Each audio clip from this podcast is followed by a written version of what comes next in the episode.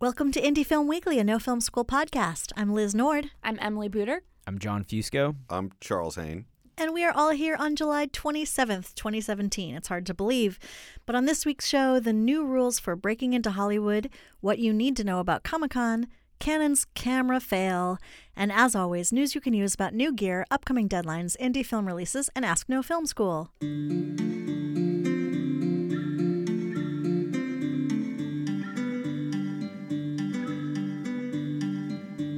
Welcome to this week's show, coming at you from downtown Brooklyn, New York, home of No Film School.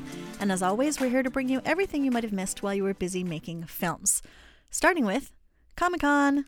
Yeah, so uh, Comic Con happened last weekend in San Diego. If any of you went, that that's pretty cool. I'm jealous.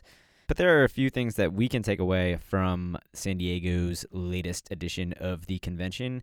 And, you know, I actually was thinking about it, and it's really transformed over the past couple years into a major, like, studio blockbuster event more than just a, a gathering of the nerds um, for, like, comic books and Magic the Gathering and whatnot. There's still a healthy amount of cosplay, I'm sure, but it really serves as a platform for studios to be making announcements about these huge uh, tentpole blockbusters because, you know, they're all about superheroes. So, with that in mind, we released our second annual wrap up of Comic Con trailers earlier this week, and uh, I found that in comparing this year's most attractive projects to last year's attractive projects, the most important takeaway is that superhero fatigue is definitely real, and studios seem to be finally taking note. While the most exciting projects to have come out of Comic Con over the past couple years have been superhero movies, this year the list is kind of just like. Uh, and that's probably because we've literally is it seen. like? Yeah. It was like. Uh, and that's probably because. Kind of like when you haven't eaten enough prunes this week. Sure, that's uh, that's one that's one interpretation of that sound. I'm dying. That's probably because we've literally seen all of these characters in movies before. Like the biggest characters in uh, the trailers this year are all people that we've seen in movies again and again for the past five years. The big superhero trailers were for Justice League, Thor Ragnarok, and Marvel's Defenders. All these movies are about groups of superheroes that we've seen in other movies. Sure, Justice League has the Flash or a new Flash who's never been in a movie and that cyborg guy, but the Flash has been in a TV show already, and it's a pretty popular TV show. Uh, it seems like Justice League might also be in major trouble. It was revealed earlier this week that the film is undergoing $25 million worth of reshoots, and that Ben Affleck, after getting booted from the director's seat and writer's chair for what was to be his upcoming standalone Batman movie, is close to dropping out of the league entirely. So Matt Reeves of the Planet of the Apes fame is directing the new Batman movie now after he took over for Batfleck, and it's he seems really poised to erase all that remains of the Batfleck era. Can I ask a question? Ben Affleck has never gotten his own Batman movie, right? He's just in like Wonder Woman for a few minutes or like the end of Suicide Squad, but he's not like had a Batman movie. He was Batman and Batman vs Superman, so but that's, still like only like 40% of the letters Yeah. in the title are Batman. that's the closest it's come to a full Batfleck movie. Wait, so now he's dropping out of Justice League? Totally? Well, he's in Justice League the movie, but he was supposed to be in a standalone Batman movie after that he was directing and writing, and he lost both of those duties. And it, it seems like Matt Reeves is also now trying to push him out of the starring role. Um, so yeah, he'll be in this Justice League movie, but what it means for the rest of the franchise is kind of up in the air. I have to say, I have no idea what you guys are talking about. Uh, why don't you just stick to watching 20th Century Women? 28th century woman? I would totally would go a see good 28th yeah. Century Yeah. Woman in the theater. That sounds great. That sounds like something that would be at Comic Con. Although it sounds like it might have been written by Frank Miller and be like kind of sexist. But moving on. It was also revealed that Joss Whedon will be taking the helm behind these Justice League reshoots as part of DC's ever persistent effort to make their films more light and humorous, um, which is pretty big. I mean, it seems like they're actually going to be uh, phasing out Zack Snyder and bringing in Joss Whedon to be sort of the head of the DC universe. Uh, Snyder dropped out of the Justice League movie after his uh, daughter commit suicide earlier this year. So pretty tragic for him. It remains to be seen what happens to the Justice League movie. That's actually fascinating, though, because I feel like Snyder and Whedon couldn't be two more different directors that are both helming huge movies. So I wonder how that transition is going to go. Could be really positive. Yeah, I mean, it's obvious that they want to make these movies as successful as Marvel. Um, Also, Joss Whedon coming in, it's not like going the complete hacky direction. Like Joss Whedon has a voice and it's independent and he has a personality and like even though he did the Avengers movies, it's not like they went for a complete no-name studio like Journeyman. They still went for someone with a personality, which is a good sign, I think. So, Justice League's newest trailer, which was released, was also different in the sense that it was more focused on Wonder Woman than in previous iterations. They had a trailer that came out last year at last year's Comic Con, and there's no doubt that this is somewhat of a marketing ploy, I think, on Warner Brothers' part after the success of Wonder Woman earlier this year. And it's also easy to speculate that much of these reshoots are being done to give Wonder Woman a more central role in the film itself, because she might be the best draw at this point for a lot of audience members. Now, we had some dude come after us on Facebook about putting Justice League so low on our rankings list. It was 7 out of 9. And then he called me a Marvel fanboy. And that's because I put Thor Ragnarok at number 3. But the truth is, I could truly give less of a shit about Marvel or DC. Thor's place atop of that list lies more in the fact that I'm a Taika Waititi fanboy. Woo! Taika Waititi is an international treasure, and if Marvel has given him the kind of creative power he deserves on Thor Ragnarok, then this could be one of the greatest all time superhero movies. That's one I will see. Yeah, for sure. And it's seeming more and more like Marvel has given him this freedom. The director revealed earlier this weekend at Comic Con that at least 80% of the film was improvised. That type of work is just simply unheard of for a blockbuster franchise movie. Uh, his Twitter is also fire. If anybody wants to go check it out. Yeah, it's great. Great. And and while uh, you know this is unheard of in franchise movies, this is right on the money for a Taika Waititi movie. Uh, he did What We Do in the Shadows, uh, had a healthy hand in the Flight of the Conchords movies, uh, Hunt for the Wilder People, and he's bringing some of those people along with him into the Thor uh, movie. So uh, You can't forget Boy. yeah, boy too, and Eagle versus Shark. Right. Yeah, so for those of you who are totally lost, long story short, this is our indie tie in to Comic Con because Taika Waititi's history is firmly rooted in indies that we all love here. And uh, he's having a major chance with Thor, and like, sounds like unlike in the Star Wars franchises that we've been covering recently, he's actually getting to really go kind of his own way with it. Which sounds like the perfect setup for an article tomorrow saying he's been replaced by. I'm just saying, let's not jinx it. They're both Disney, so. With all that in mind, I think it's easy to say that Comic Con's biggest draw is no longer superhero movies, it's TV. Well, really, it's not even TV, it's Netflix. TV shows held five of the nine spots on our list, and among those, Netflix had three projects. The second season of Stranger Things, which premieres in October, took the number one spot on our list, and uh, I think that the Upside Down is coming back in a big way this year. I gotta say, I agreed with your choice this year. Last year, I think we had some sparring back and forth, but man, that Stranger Things trailer was the only one on the list that I got chills from. It looks amazing. Yeah, I overall I wasn't honestly too impressed with what I saw out of those trailers, but uh, yeah, it was Westworld, Stranger Things, and Steven Spielberg's uh, Ready Player One. Surprisingly, that looked like they were uh, definitely something that I'll check out in the future, and Thor. In more industry happenings, last week we revealed the Primetime Emmy Award nominees.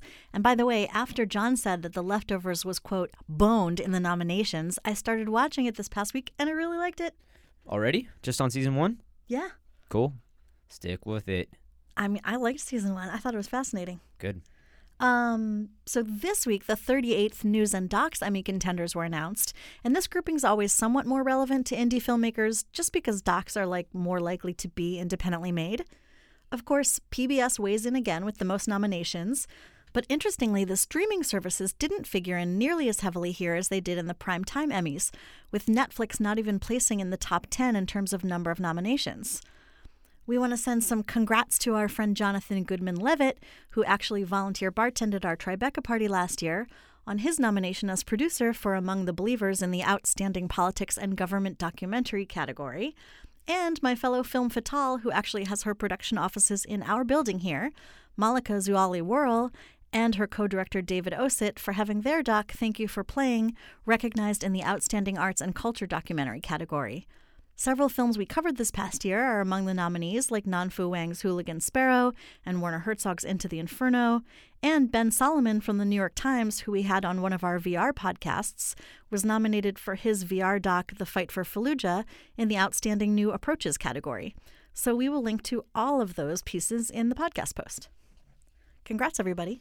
If you've been reading the industry trades, you might be aware of the fact that this summer has henceforth been crowned the summer the Hollywood blockbuster died. A slew of articles have been proclaiming this from the peaks of Hollywood Hills, the latest of which, from the Hollywood Reporter, is entitled Hollywood and Film Financiers A Torrid Love Affair Hits a Rocky Road, and details the recent breakdown of slate deals between major studios and financiers who are losing faith in the blockbuster machine. Yesterday, Zach Baron of GQ published an article about Hollywood's new frontier called The New Rules for Making It in Hollywood.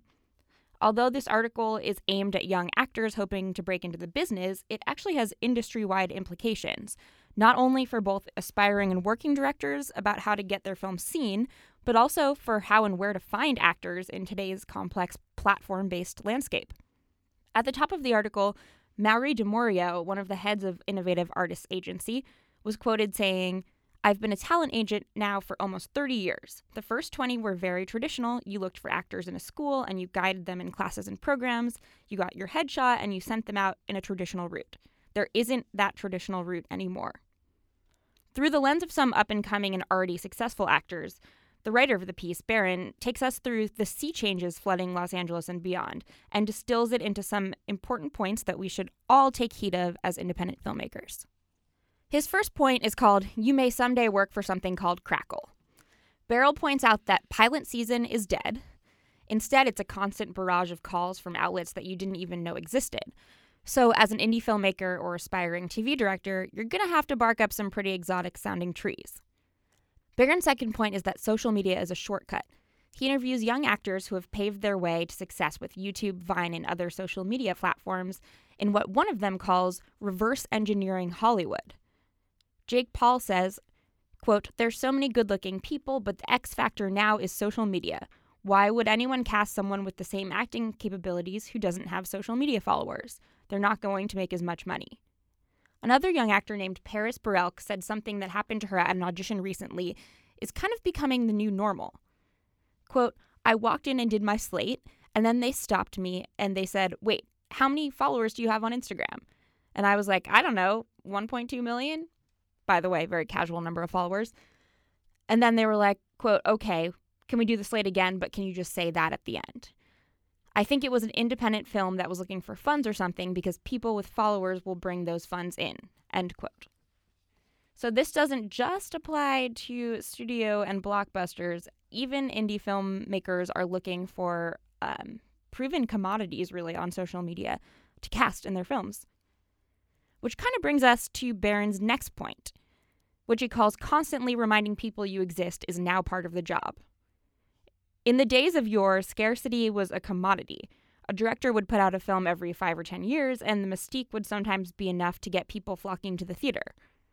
Nowadays, whether you're an actor, producer, or director, you're tasked with staying relevant.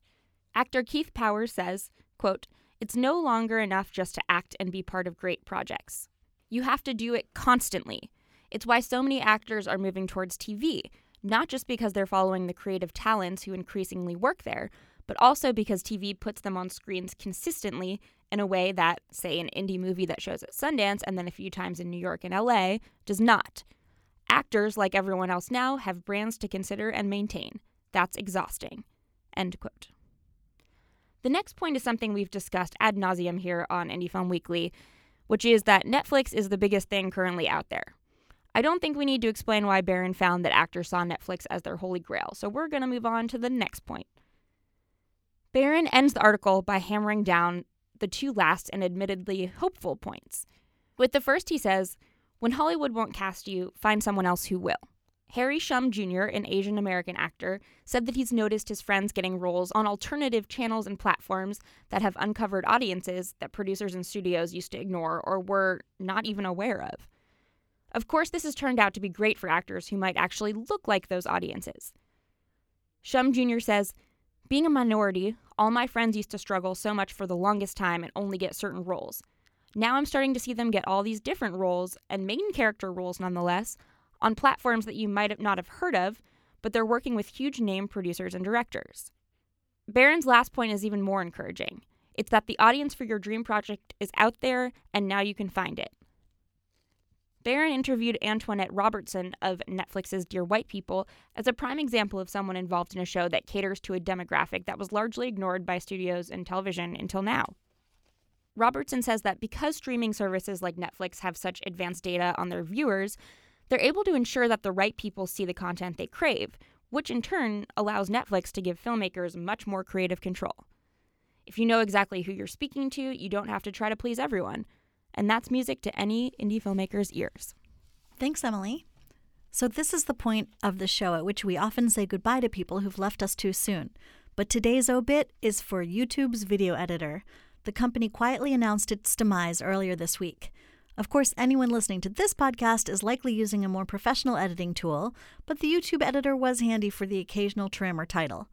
If you did use the tool, the company advises that you wrap up your projects by September 20th, its official end date, and that you can use Google Takeout to grab your original assets if you want to use them in a new video. Which is the perfect transition to gear news this week, continuing the theme of killing things we forgot existed that started with the death of Google YouTube's edit tools is also Adobe killing Flash. So, Flash is totally one of the bastions of er, the early internet. And it's like been years since you could watch Flash on any mobile device. I don't think you could ever watch Flash on an iPhone at all. Um, and for the longest time, YouTube and Vimeo have both gone whole hog to HTML5, so you're not even regularly watching Flash there anymore. There's still a lot of legacy Flash content out there. CBS still runs a lot of Flash, and every once in a while, you still need to load that Flash player.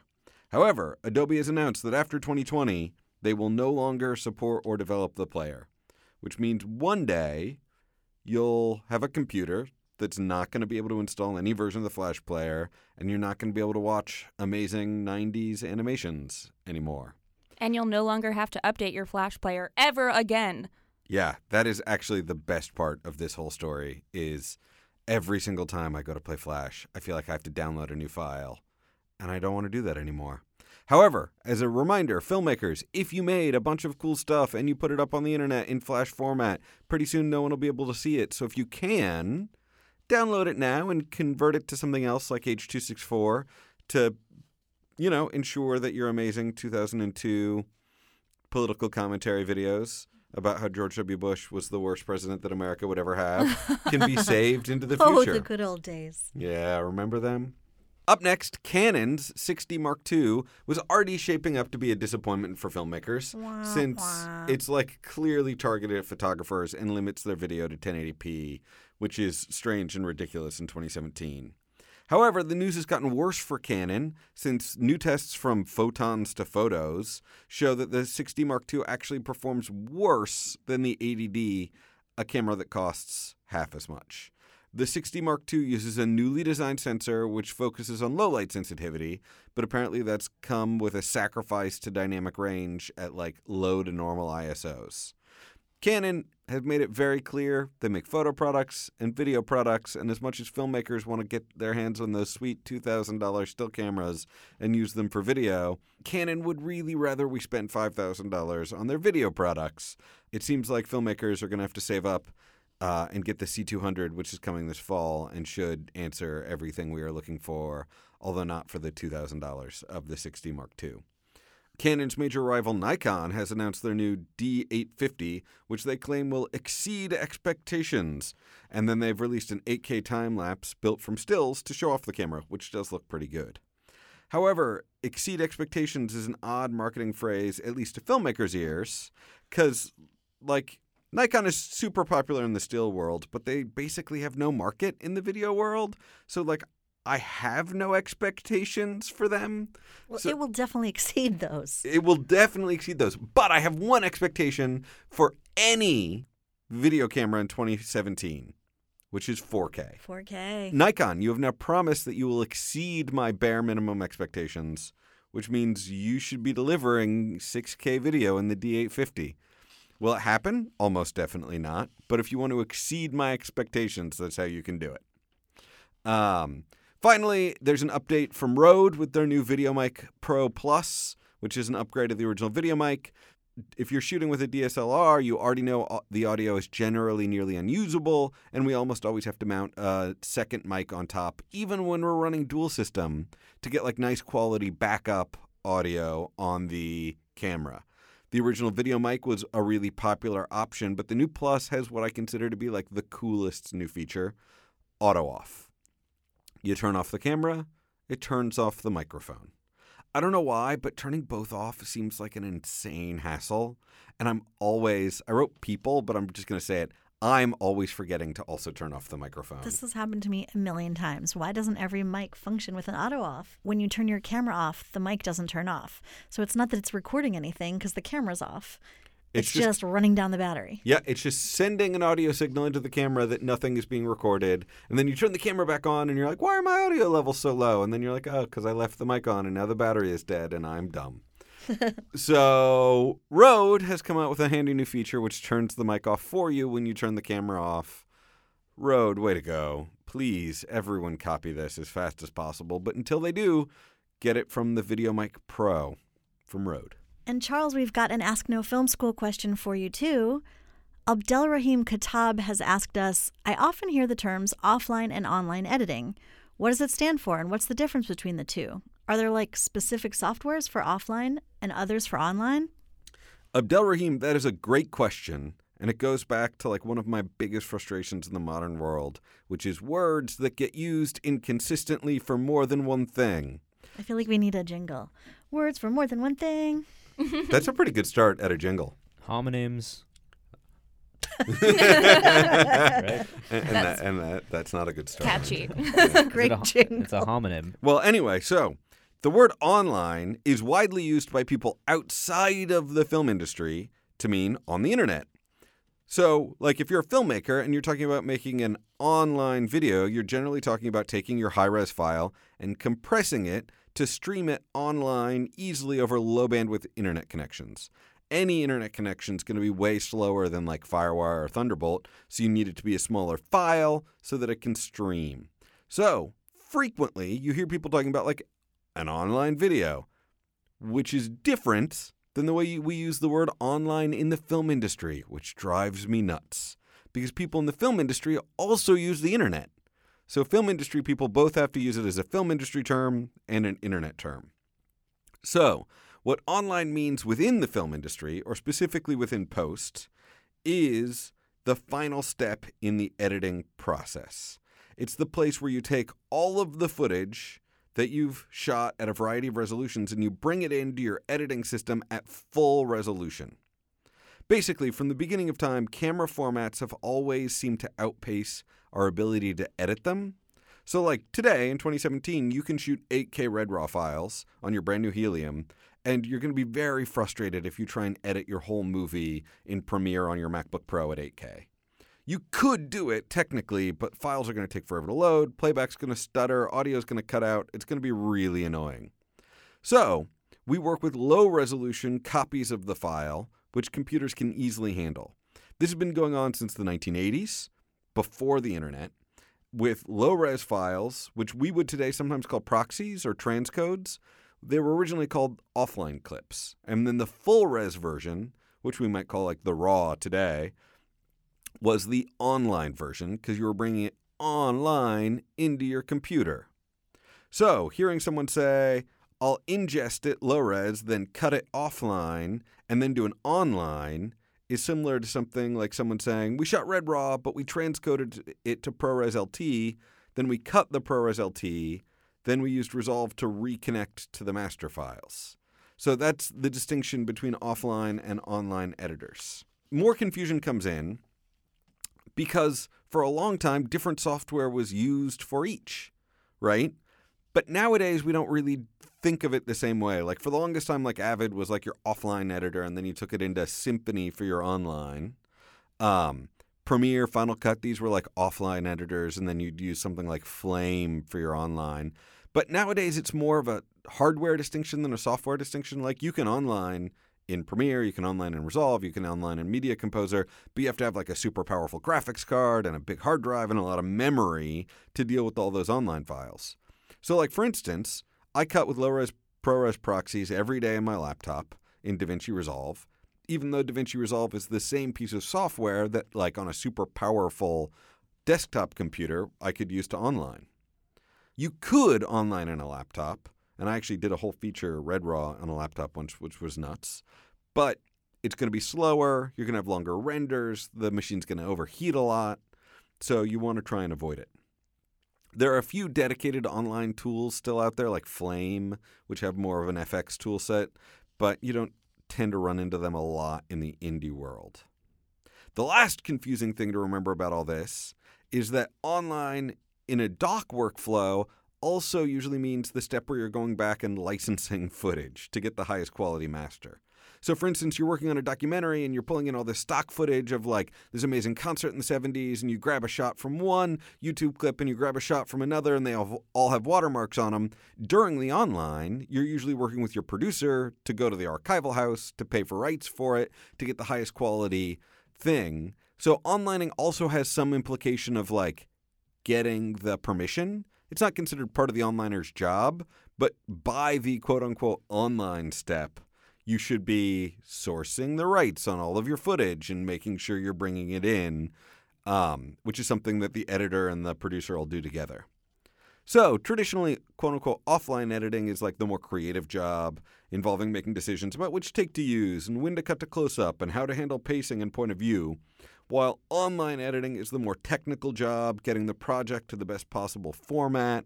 The online editor works really closely with the colorist and the VFX team. Sometimes nowadays, the online editor and the colorist are the same person, and they even do some of the VFX. Um, we keep thinking, man, computers are going to get faster and this will all go away. But not only are computers not getting faster, like the 2013 MacBook Pro is faster than the 2016 MacBook Pro, which is nuts, formats keep getting bigger.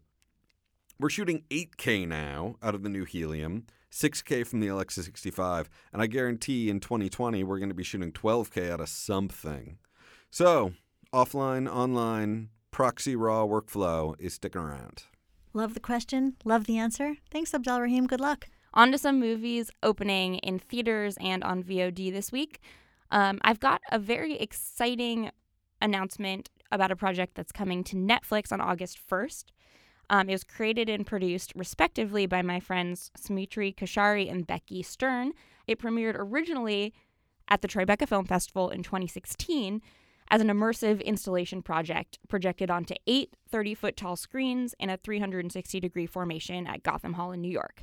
And it was one of the coolest immersive experiences I've been to in a very long time. What's it called, Emily? It's called The Bomb. Although the Netflix experience doesn't stand to be quite as all encompassing, The Bomb is really more important to watch than ever. After all, more than 15,000 nuclear weapons currently exist, and in case you didn't know, 90% are owned by the US and Russia collectively. We all know about the tension between these two countries, and they are 20 times more powerful than those dropped on Hiroshima and Nagasaki. Jeez. Just one explosion, accidental or otherwise, could obliterate humanity as we know it. So perhaps The Bomb is the most important experimental documentary that you should watch on Netflix this week, and it awakens us to this harsh reality. When I spoke to Keshari last year, she told me she wanted to create a deeper and more visceral experience of nuclear weapons, and that's exactly what she did. Also coming to Netflix is The Founder um, on August 2nd. Michael Keaton was nominated for an Oscar for his portrayal of Ray Kroc, a salesman who turned Two Brothers' innovative fast food eatery, McDonald's, into one of the biggest restaurant businesses in the world with a combination of ambition, persistence, and ruthlessness. The film was directed by John Lee Hancock and also stars former No Film School podcast guests Nick Offerman and John Carroll Lynch as the McDonald's brothers. And coming to theaters on July 28th is Brigsby Bear. I've talked about this movie a few times on the podcast already, I caught it back at Sundance in January, and now that I'm a few months out, I can easily say it was my favorite movie I saw there, and I will definitely be going to see it again. It stars Kyle Mooney, Mark Hamill, Claire Danes, Greg Kinnear, and Andy Samberg, and is directed by SNL contributor Dave McCary. While the film does feature a lot of SNL present and former members, it is miles above anything recently put out by the show in quality. It's more in line with Mooney and McCary's sketch comedy group Good Neighbor, who have been shooting videos together since they were in middle school. It's really not even a typical comedy. The story follows a young man's first experiences in society after being freed from the kidnappers he thought were his parents, who held him underground. He copes with the challenges of his introduction into society by making a movie of the only TV show he has ever known, one his fake parents created specifically for him. It's really good. It's really weird, very creative. Um, and if it wasn't for this movie, I would have never met Mark Hamill. So thank you, Brigsby Bear.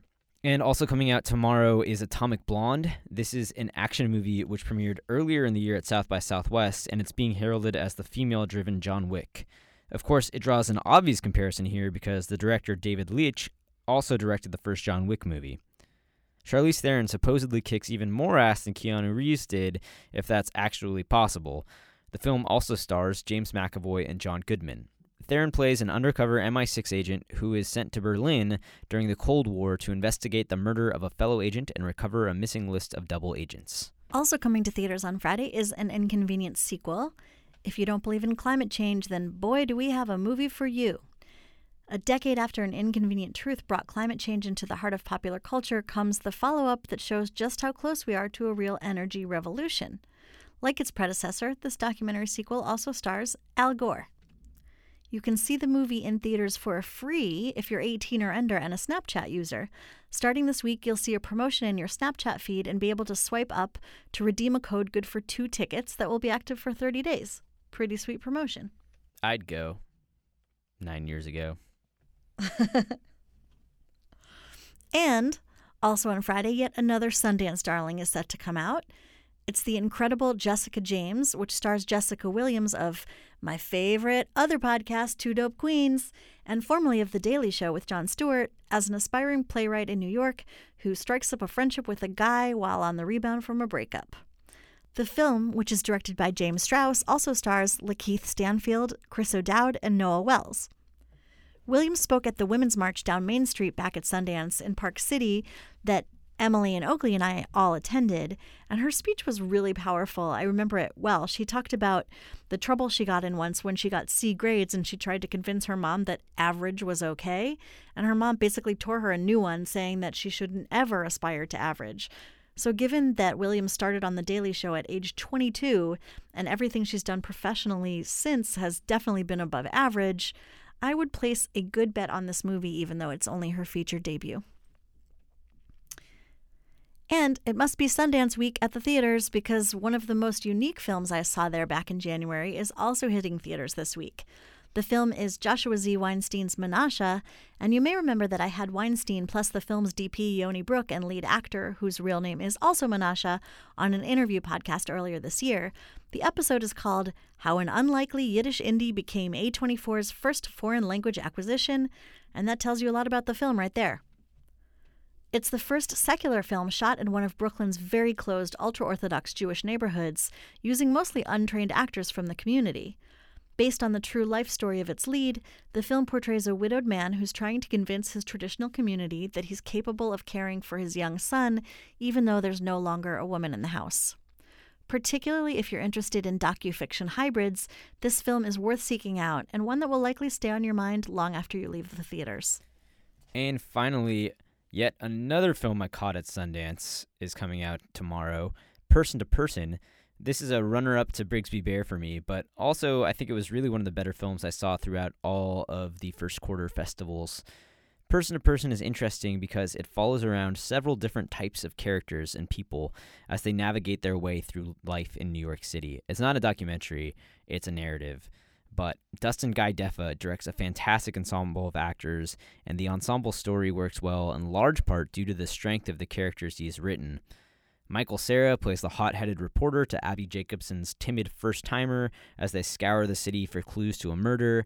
Tavi Gevinson plays a teenager who questions just about every aspect of life, but it's the relatively unknown Bene Coopersmith and George Sample III who really steal the show. They play a pair of friends whose individual dysfunctions make them perhaps the most functional roommates in the history of tenancy. Coopersmith plays a record collector who's scammed out of an awesome find, and Sample the Third plays an unmotivated tech Luddite who is hunted down for unwittingly posting pictures of his ex girlfriend online. Naked pictures, by the way. Woo woo.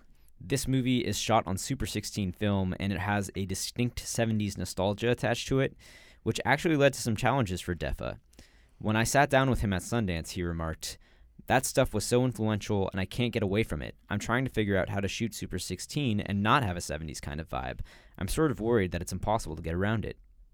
I'll also mention that the film was shot by DP Ashley Connor, who we've had on the podcast when she shot the movie Flames at Tribeca earlier this year, and she is super talented, so I'm excited to see the movie. Take it away, Emily. We've got some exciting opportunities coming up this week. The first is a BBC World Service and Sundance Institute podcast grant called Neighbours, and it's got a deadline of July 31st. The BBC and Sundance Institute are collaborating on a new nonfiction radio podcast series to launch in 2018, and they want to hear from you. They're seeking creative and ambitious storytelling on the theme of neighbors. Documentary storytellers are invited to submit basic proposals for English language audio episodes of 30 or 60 minutes with accompanying two to four minute visual stories, such as short films or animations. Should your idea be selected, the rewards are bountiful. Should your idea be selected for production, the rewards are bountiful with budgets of up to $10,000 for 30 minute programs and almost $17,000 for 60 minute programs. Then we've got the 14th annual Paley Doc Pitch competition with the regular deadline on July 28th. The program was initially launched to engage and promote emerging nonfiction filmmakers seeking support for their unfinished feature length films, and it promises a sizable prize, which is that the winning submission will receive a $5,000 grant from A&E Indie Films. The live pitch event will take place at a workshop and finale event on Monday, November 6th at the Paley Center in New York City. And to enter, applicants must submit no more than 10 minutes of footage from an unfinished or work in progress feature length doc. And now moving on to festival deadlines. The Nashville Film Festival has a deadline on July 28th. This is the early bird deadline. It takes place in Nashville from May 10th to 19th, 2018. The festival offers $65,000 in cash and in kind sponsor prizes to filmmakers, with winners selected by industry power players. The winning short films in the narrative, animated, and documentary short film competitions are eligible for Academy Award consideration, and it's one of the top 100 reviewed film festivals on Film Freeway. The Oaxaca Film Festival has their extended deadline on July 31st. This is the last chance to submit. It takes place October 6th to the 13th in Oaxaca, Mexico. And most festivals charge more money as the entry deadlines progress, but it's still only $14 to submit your film to this one. So you should do it. See? Who wouldn't want to go to beautiful Mexico? Emily. yes, me. Movie Maker Magazine, the magazine for movie makers, calls it one of the top 50 best festivals in the world. Wait, really? You don't want to go to Mexico? Mexico rules. Oh, no, I, I do want to go to Mexico. Do you want to read Movie Maker Magazine? The Palm Springs International Film Festival has a deadline on August 1st. This takes place January 2nd to the 15th, 2018, in Palm Springs, California. It attracts a big draw of industry representatives and executives from Los Angeles. It's an Academy Award qualifying festival.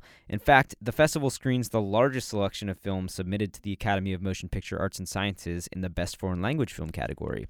Wow, I kind of want to go cover that. Like it's right before Sundance, and I feel like we all deserve like a, a little week in Palm Springs before trenching out into the Sundance snow. And now for weekly words of wisdom. I'm going to kick it off. Our writer V. Renee posted a video this week by a photographer called Winston Folks about the top 10 things he wished he knew when he was starting out. Now, it's his first attempt at an instructional video, so it's not perfect, but I respect that he's trying to pass on field experience to other creators just like we do. The video provides a good checklist and primer on some of the basic elements you'll want to know from a visual perspective when you're first starting out, particularly as a DP, like focal length, aperture, depth of field. It got me thinking about things I wish I had known from the get go, and I got a little cringy thinking about mistakes I'd made early on, so I'm going to add my own word of wisdom here. In the video, Folks talks a bit about composition, mentioning the rule of thirds, where you essentially make a grid out of your frame by thinking about it as separate sections divided in thirds, both horizontally and vertically, and then strategically place items on that grid to draw viewers' eyes to different spots. And I just want to add to that by mentioning that generally speaking, no matter how wide your shot, people's eyes should be in the top third. So headspace looks way bigger on a big screen than in your eyepiece or your little LED. So having your character's eyes fall about a third of the way down the screen is a good rule of thumb to follow, as I learned the hard way on one of the first interviews I shot like 15 years ago that ended up looking really bad when I brought it into post. I've never made the mistake again. So we'd love to hear from you all about the top things you learned the hard way, and maybe we'll do a little series about it. It's a great tip. My weekly words of wisdom come from an article that our contributor Max Winter conducted with Killing Ground DP Simon Chapman. Uh, I got the chance to interview Damien Power, the director of Killing Ground at Sundance, and I'll speak a little bit more about that later. But they talked about not just including cool shots because they're cool, but to make sure that every shot contributes to the rules of your screenplay. Here's what Simon had to say We didn't want to distract the audience with fancy angles, but rather keep it grounded at all times. We used only one dolly shot in the film, a very particular parallel move during a terrifying moment. It has more impact as we use the device so sparingly. It's very tempting to throw in quote unquote cool shots just because you can. Damien and I, however, kept each other in check every day, making sure each shot helped tell the story rather than just showing off. My words of wisdom this week are actually from a live stream that Mark Duplass participated in with our friend Emily Best, the founder of crowdfunding platform Seed and Spark. So, if you watch Duplass give his uh, keynote speech at South by Southwest 2016, you remember that he is pretty ruthless when it comes to advice giving. He's not going to sugarcoat anything for anyone. Um, the way that he came up in the industry was he paved his own way. Um, he had help from absolutely nobody, and nobody gave him money. And that's kind of what this advice centers around. Here are some quotes uh, that he that I thought were particularly pertinent from his live stream. I'm ruthlessly efficient with my time. At the core level of what we're doing here, we've made terrible and unwatchable movies for 10 years. By the way, we means him and his brother, Jay Duplass. They came from a place of feeling like we needed to do everything. I didn't understand that you could collaborate and ask for help. There's an inherent humility in how we make stuff now because we made bad movies for so long. If you haven't made a good movie yet, you might have 10 bad ones in you, and please get them all out and make them cheaply. He goes on to say, I didn't have any mentors. I had to make it on my own. You should hope that someone will come to help, but your plan every single day should be that nobody's coming to help you. Nobody gives a shit about you or your movie. So figure out how to make a great movie without anybody's help. Do it on your own, in your local community, with the resources you have at hand. The caveat is that Duplass says you have to make a good movie. There are no good movies out there, so when you make a good one, someone's going to find it. Well, he's certainly got opinions and a track record. I like the general gist of that, although it's a little neg. A little neggy. He's just, you know, doing real talk. And I'm about to do some real talk here on Indie Film Weekly. No, I'm not. I'm going to give a shout out. so, the Fantasia Film Fest is going on right now through August 2nd in Montreal. Quentin Tarantino has called this festival the most important and prestigious genre film festival on this continent. I don't know what the good ones on other continents are. We'll get back to you. Anyway, it's one you should note if you are a genre filmmaker. And thanks to our writer, Dylan Dempsey, we've got an interview going up this week with Ted Geoghegan, who not only is a publicist for the festival, but whose second feature, Mohawk, is premiering there. His first film, We Are Still Here, premiered at South by Southwest 2015 and then nabbed the number one spot on the iTunes horror charts. So he's a DIY filmmaker that we look up to, and I'm really excited about that interview. And speaking about interviews, next Monday's podcast interview is a mashup of interviews I did at Sundance. One of them is with Dave McCary and Kevin Costello, the director and screenwriter from the aforementioned awesome comedy Brigsby Bear, coming out tomorrow. They discuss how making stupid little videos led to their $5 million distribution deal with Sony Pictures Classics. And the second interview is with director Damien Power of Killing Ground, which I also just mentioned. We discuss making films in Australia and how to craft unconventional timelines. Initially, I wasn't planning on releasing them because alone they were both too short for a full episode, but I really, really liked them and I'm stoked both of these movies ended up getting wide releases in July, so why not just combine them? Why not? Can't wait. And I bet you all can't wait for this episode to end. Thank you for sticking with us through this long and informative journey. And uh, in the meantime, we will link to everything we discussed in this episode in this week's podcast post. And as always, you can visit nofilmschool.com for lots, lots, lots more articles and resources about the craft of filmmaking. And please subscribe to this podcast, the No Film School podcast. Rate us on iTunes. And of course, stay in touch. I'm at Liz Film on Twitter. At Yale Booter. At Jim underscore John underscore Jim. Jim At- underscore Jom. A gym. Underscore A Jim. gym. Because I went to the gym. gym. I didn't, but I should. What? Go to the gym. Oh, Underscore John. Underscore Jim. okay. And we're all at No Film School. See you next week.